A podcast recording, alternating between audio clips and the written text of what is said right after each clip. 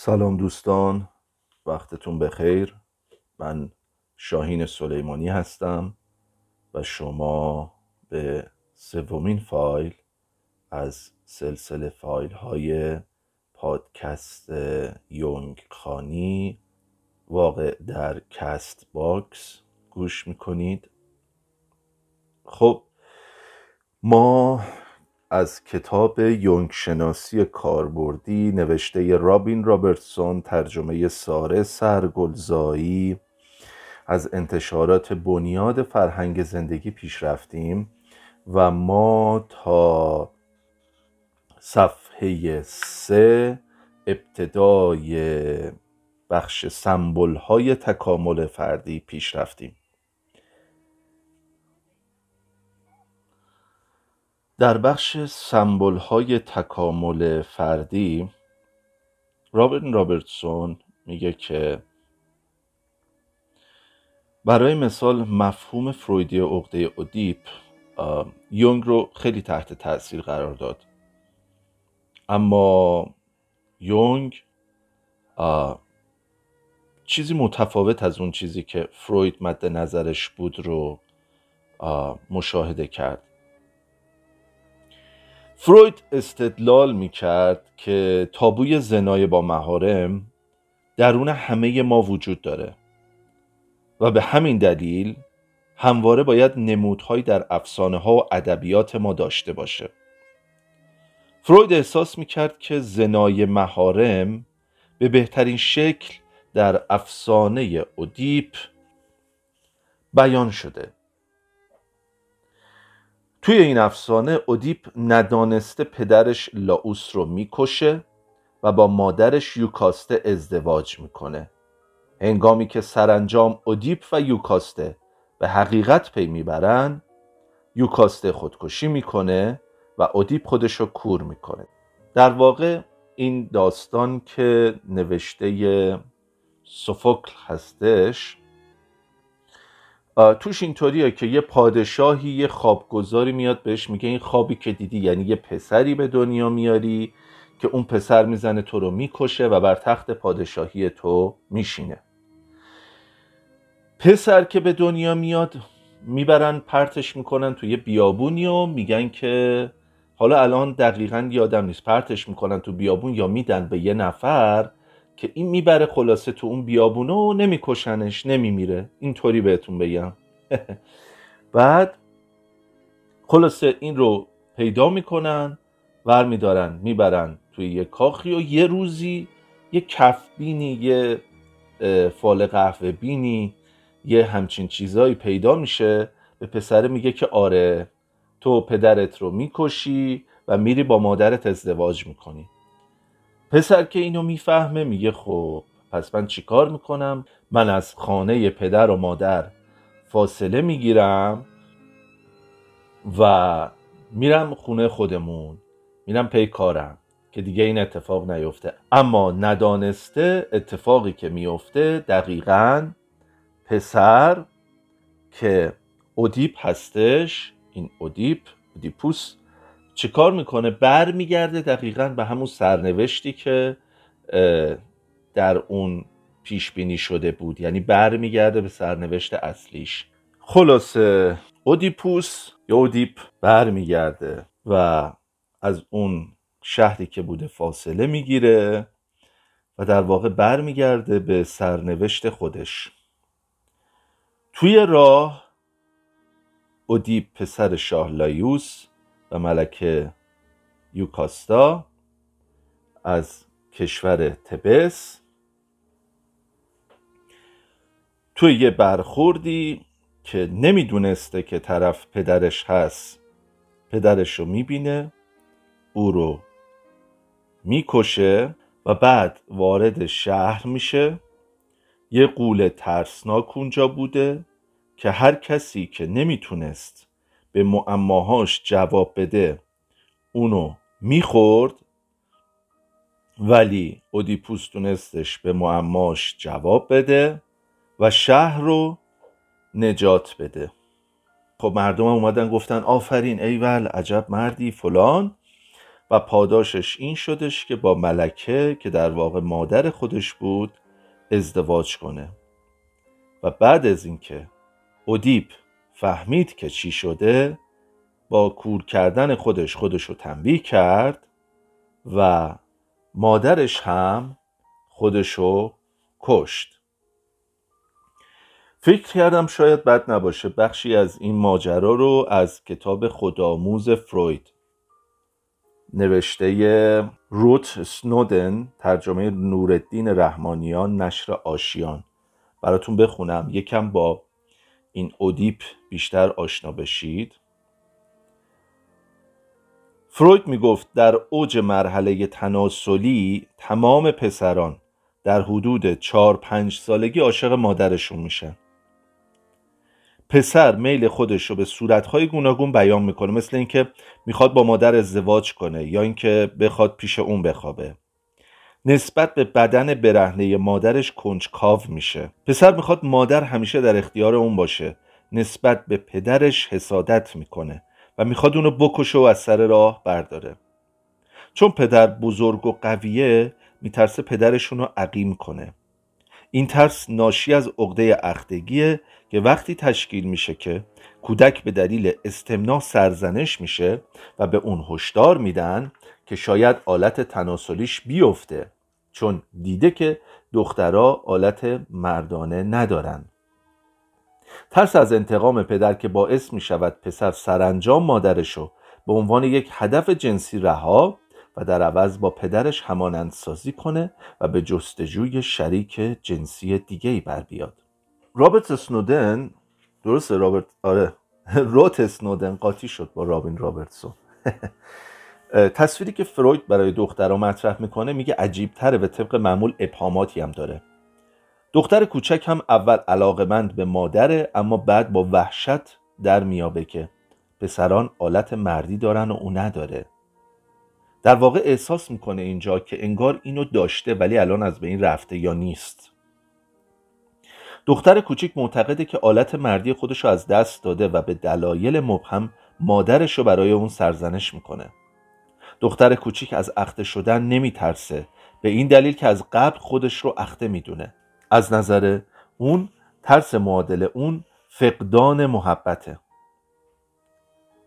بعد پدر رو هدف میل جنسیش قرار میده. با این امید که او رو آبستن کنه چون بچه حاصل از این رابطه تا حدودی جبران آلت مردی از دست رفته است. این تعارض به تدریج با عطف توجه به مردان دیگه که می‌تونن فرزندی رو به او ببخشن حل میشه. به نوع انگار دو پسرها میرن طرف ازدواج دخترها میرن طرف در واقع حاملگی. یه جایی میگه که اون حسادت و رشک آلت که فروید میگه که در واقع دخترها نسبت به پسرها یا زنان نسبت به مردان دارن میگه یه جایی فکر می‌کنم روانکا فکر می‌کنم کارن یادم نمیاد. این رو زیاد جدی نگیرید. میاد میگه که خب مردان هم نسبت به حاملگی زنان می‌تونن حسادت بکنن. ولی خب در واقع خیلی پیچیده است. یعنی روانکاوی بسیار پیچیده است. ما برمیگردیم به خود کتاب یونگ شناسی کاربردی. یه چیزی هم از درس گفتارهای مراد فرهادپور از لکان ملاحظاتی انتقادی درس گفتارهای مؤسسه پرسش بگم که ببینید اینجوریه که پسر مادر رو از آن خودش می‌دونه. میره طرف مادر و به نوعی عاشق مادر میشه. این عشق وجود داره که از او شیر می‌خوره با اون بزرگ میشه. به نوعی یک نارسیسیزم یه خودشیفتگی به وجود میاد. آروم آروم پسر یا بگیم بچه متوجه این میشه که به نوعی مادر سرش جای دیگه هم گرم هست. یک پدری وجود داره یک دیگری وجود داره. حالا اتفاقی که میفته این پدر این دیگری کاری که می‌کنه می‌تونه بچه رو از مادر رها بکنه و به قول یونگیش بند ناف رو قطع بکنه. اینجا جاییه که می‌تونه انسان از خودشیفتگی می‌تونه پسر می‌تونه رها بشه از خودشیفتگی. ولی اگر همچنان وصله به مادر باشه یک خودشیفتگی آسیبزایی می‌تونه وجود داشته باشه. چون خودشیفتگی چیزیه که در روانکاوی ما میگیم همه دارن.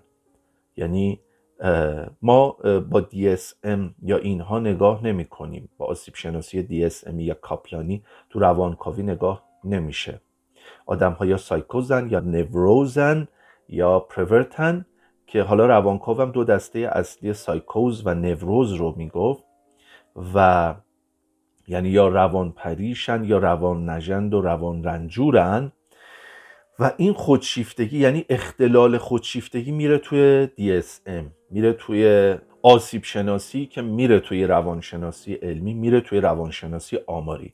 توی روانکاوی همه آدم ها خودشیفتگی هایی دارند. حالا این خودشیفتگی می‌تونه آسیبزا باشه یعنی اینجرد بکنه دیگران رو زخم بزنه می‌تونه اینجرد نکنه. ولی خود شما رو هم یه آزارهایی میرسونه این خودشیفتگی. یعنی سالم باشه ولی یه خورده آسیبزا هم برای شما باشه. یا خودشیفتگی وجود داشته باشه که آگاه به سمت زخم زدن پیش نرفته خیلی این پیچیده است واردش نمیشم تا این حد فقط بدونید. بعد یه خودشیفتگی هم که دیگه تابلو دیگه در واقع.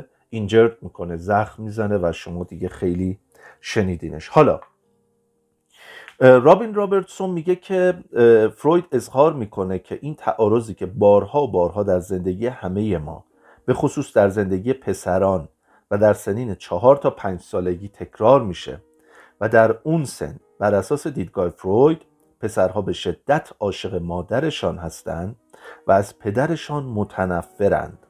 اینجا یه بخشی داریم توی توی روانشناسی یونگ که به عنوان عقده مادر در همزن هم مرد نگاه میشه بهش.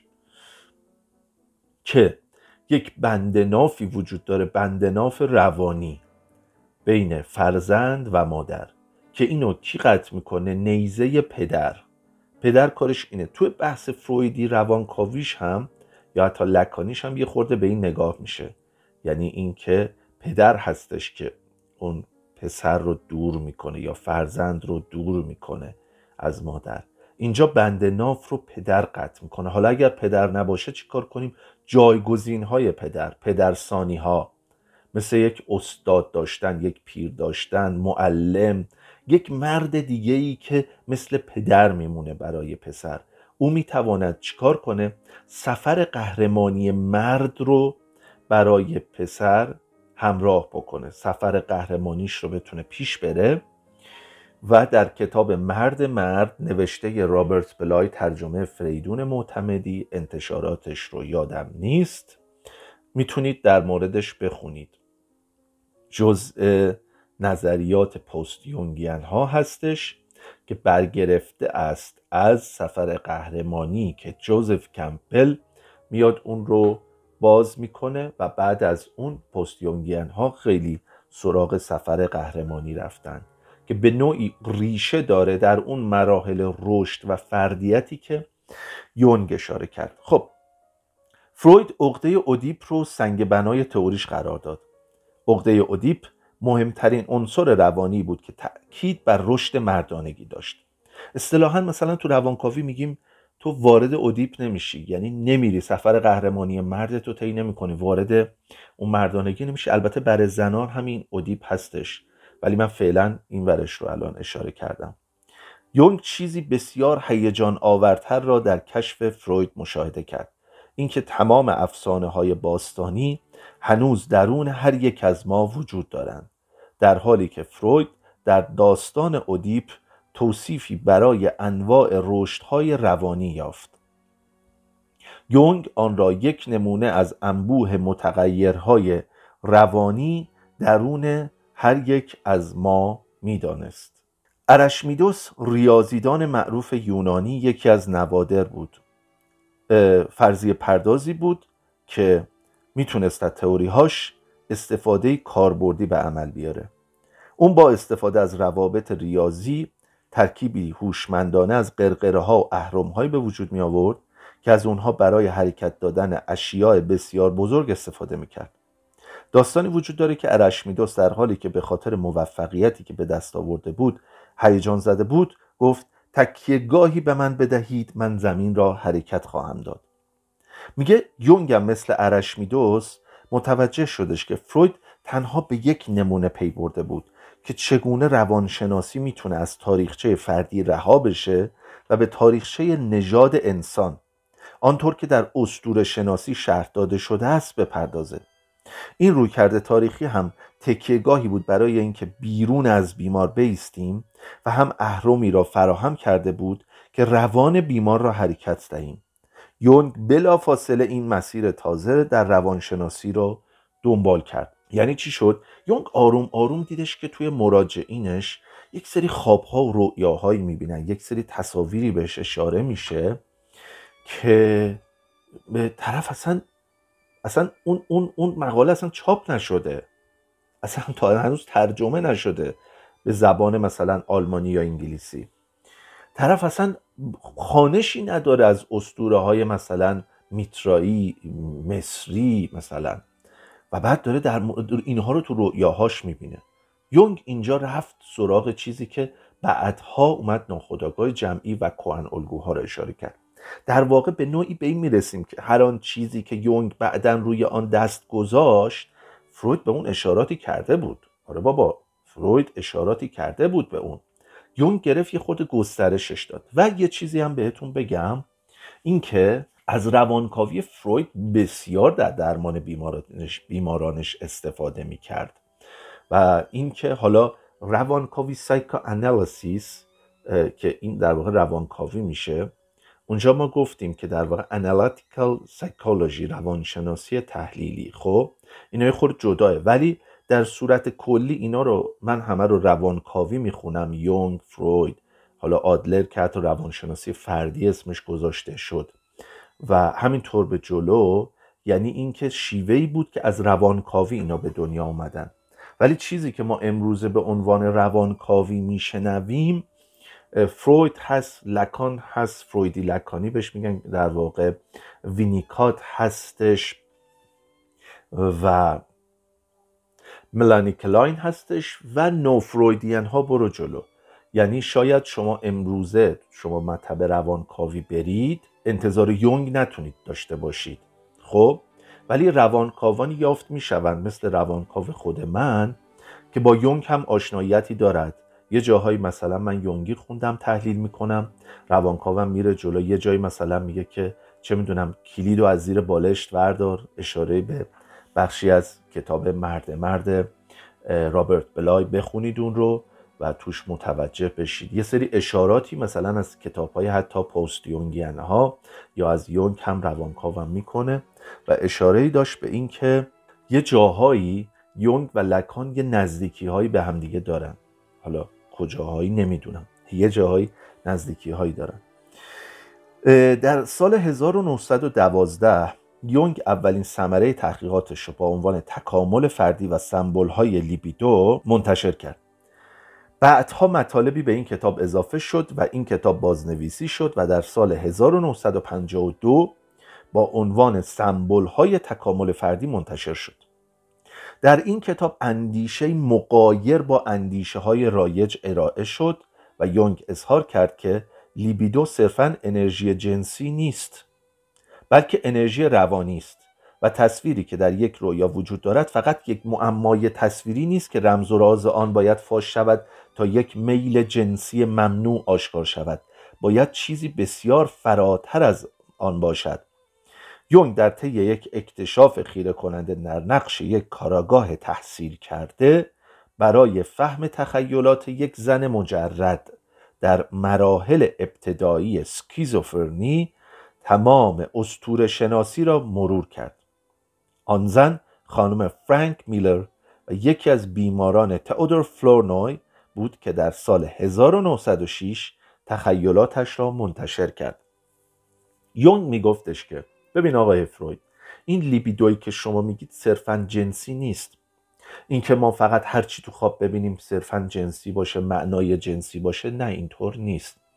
لیبیدو رو یونگ انرژی روانی می‌دونست در روان ما جریان داره و می‌تونه به چیزهای مختلف بدل بشه. صرفا جنسی نیست. فروید برای فهم همه تخیلات و رؤیاها به یک ریشه استور شناسی واحد یعنی عقده اودیپ رجوع می‌کرد. اما یونگ تصاویر تخیلات آن زن را بست می‌داد تا سرتاسر سر اسطوره های فرهنگ ها و اثار مختلف را در بر گیرد. هنگامی که تخیلات رمزگشایی می شدن یونگ الگوی زمینه ای را که به طور اجتناب ناپذیری فرد را به سوی گسیختگی روان یا همان اسکیزوفرنی پیش می برد پیدا می کرد فروید می گفتش که روی سایکوز ها نمیشه کار کرد. یعنی کسی که شیزوفرنی داشته باشه روش نمیشه کار کرد. باید طرف که ego ی داشته باشه تا ما بتونیم روش کار کنیم. یونگ معتقد بود که نه. ما می‌تونیم روی سایکوز ها مثلا کسی که شیزوفرنی داره هم کار کنیم. که لکان هم کسی بود که روی در واقع شیزوفرنی ها کار می‌کرد. حالا سوالی که پیش میاد اینه که چگونه تصاویر تخیلات یک زن امروزی می‌تونست تکرار مزامین استوره های هزاران سال پیش باشه. استوره هایی که اون زن هرگز دربارهشون چیزی نمی‌دونست. جهانبینی مدرن هر یک از ما رو مثل یک لوح سفید می‌دونه که تجارب ما داستانهای اون لوح رو می نویسن. شاید همه اونها تخیلات یونگ بود. شاید تحلیل او یک افسانه هوشمندانه بود. آیا یونگ کار درستی می‌کرد که به جای اینکه تخیلات اون زن رو مراحل گوناگونی بدونه که به اسکیزوفرنی منتهی میشه آنها رو به الگوهای اسطوره شناسی ارتباط می‌داد؟ بله اون کار درستی می‌کرد.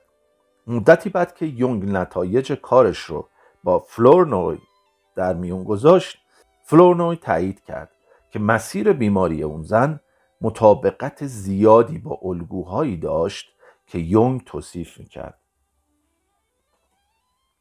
بدون در نظر گرفتن وجود یک زیربنای جمعی برای روان که تصاویر استوره ها، رؤیاها و تخیلات رو تدارک می‌بیند توضیح اینکه چگونه چنین بیماری می‌تواند رخ دهد دشوار است.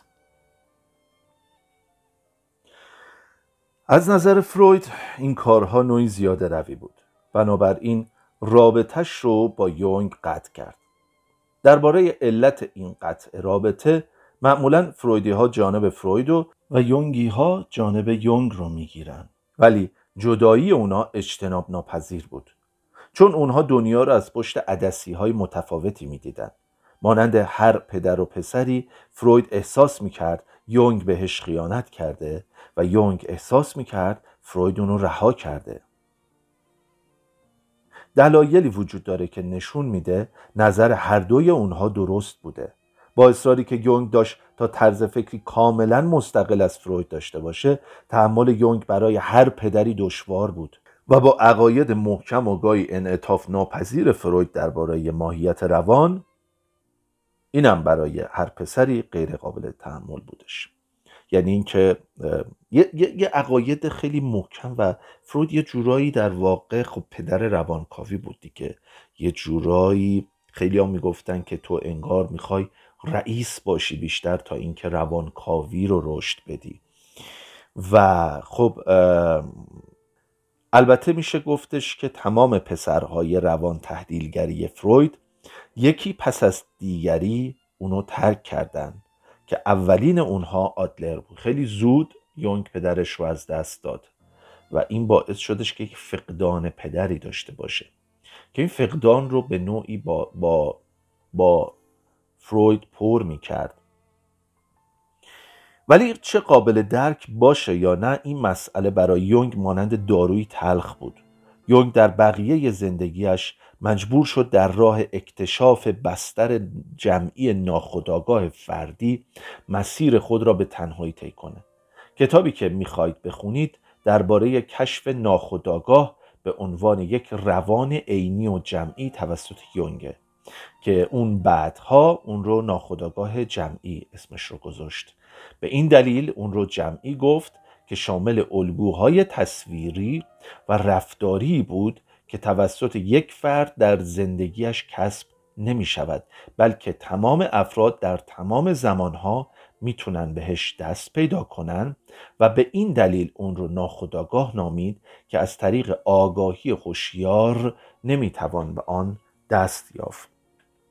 در واقع یونگ بعد از اینکه از فروید جدا شد خب به این سمت رفتش که آروم آروم یک سری کشفیاتی براش اتفاق افتاد یک افسردگی هایی براش رخ داد و یک کهن الگویی به اسم فیلمون رو ملاقات کرد در حیاط پشتی خونش که یونگ زمانهایی دیدید بلند بلند نمی‌دونم شما هم حرف می‌زنید بلند بلند واسه خودتون حرف بزنید که بهش میگن self-talk یعنی یونگ به این می‌گفت self-talk یعنی گفتگویی که تو با خودت داری. خب؟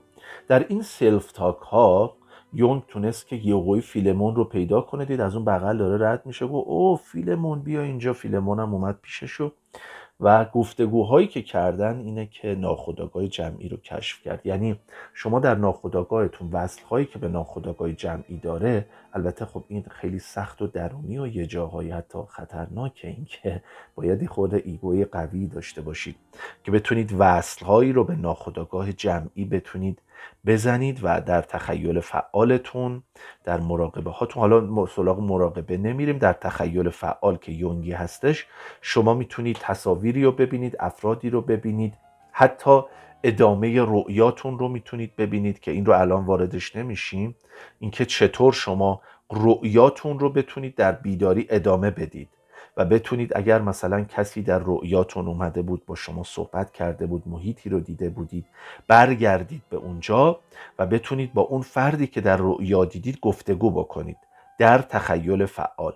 و در این تخیل فعال ها وقتی که شما در ناخودآگاه شخصیتون خیلی عمیق میشید آروم آروم وارد در واقع یعنی ناخودآگاه جمعی در واقع نزدیک میشه به شما.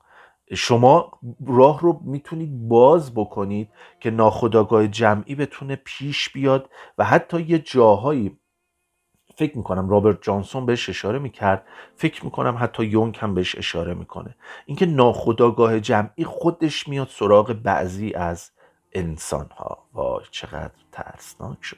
که می‌تونید کتاب تخیل فعال رابرت جانسون رو از انتشارات بنیاد فرهنگ زندگی در این مورد رو تهیه بکنید. خب فکر می‌کنم که تا اینجا کافیه. ما رسیدیم تا صفحه هفت. ابتدای استوره ها در زندگی ما. متشکرم. خدا نگهدار.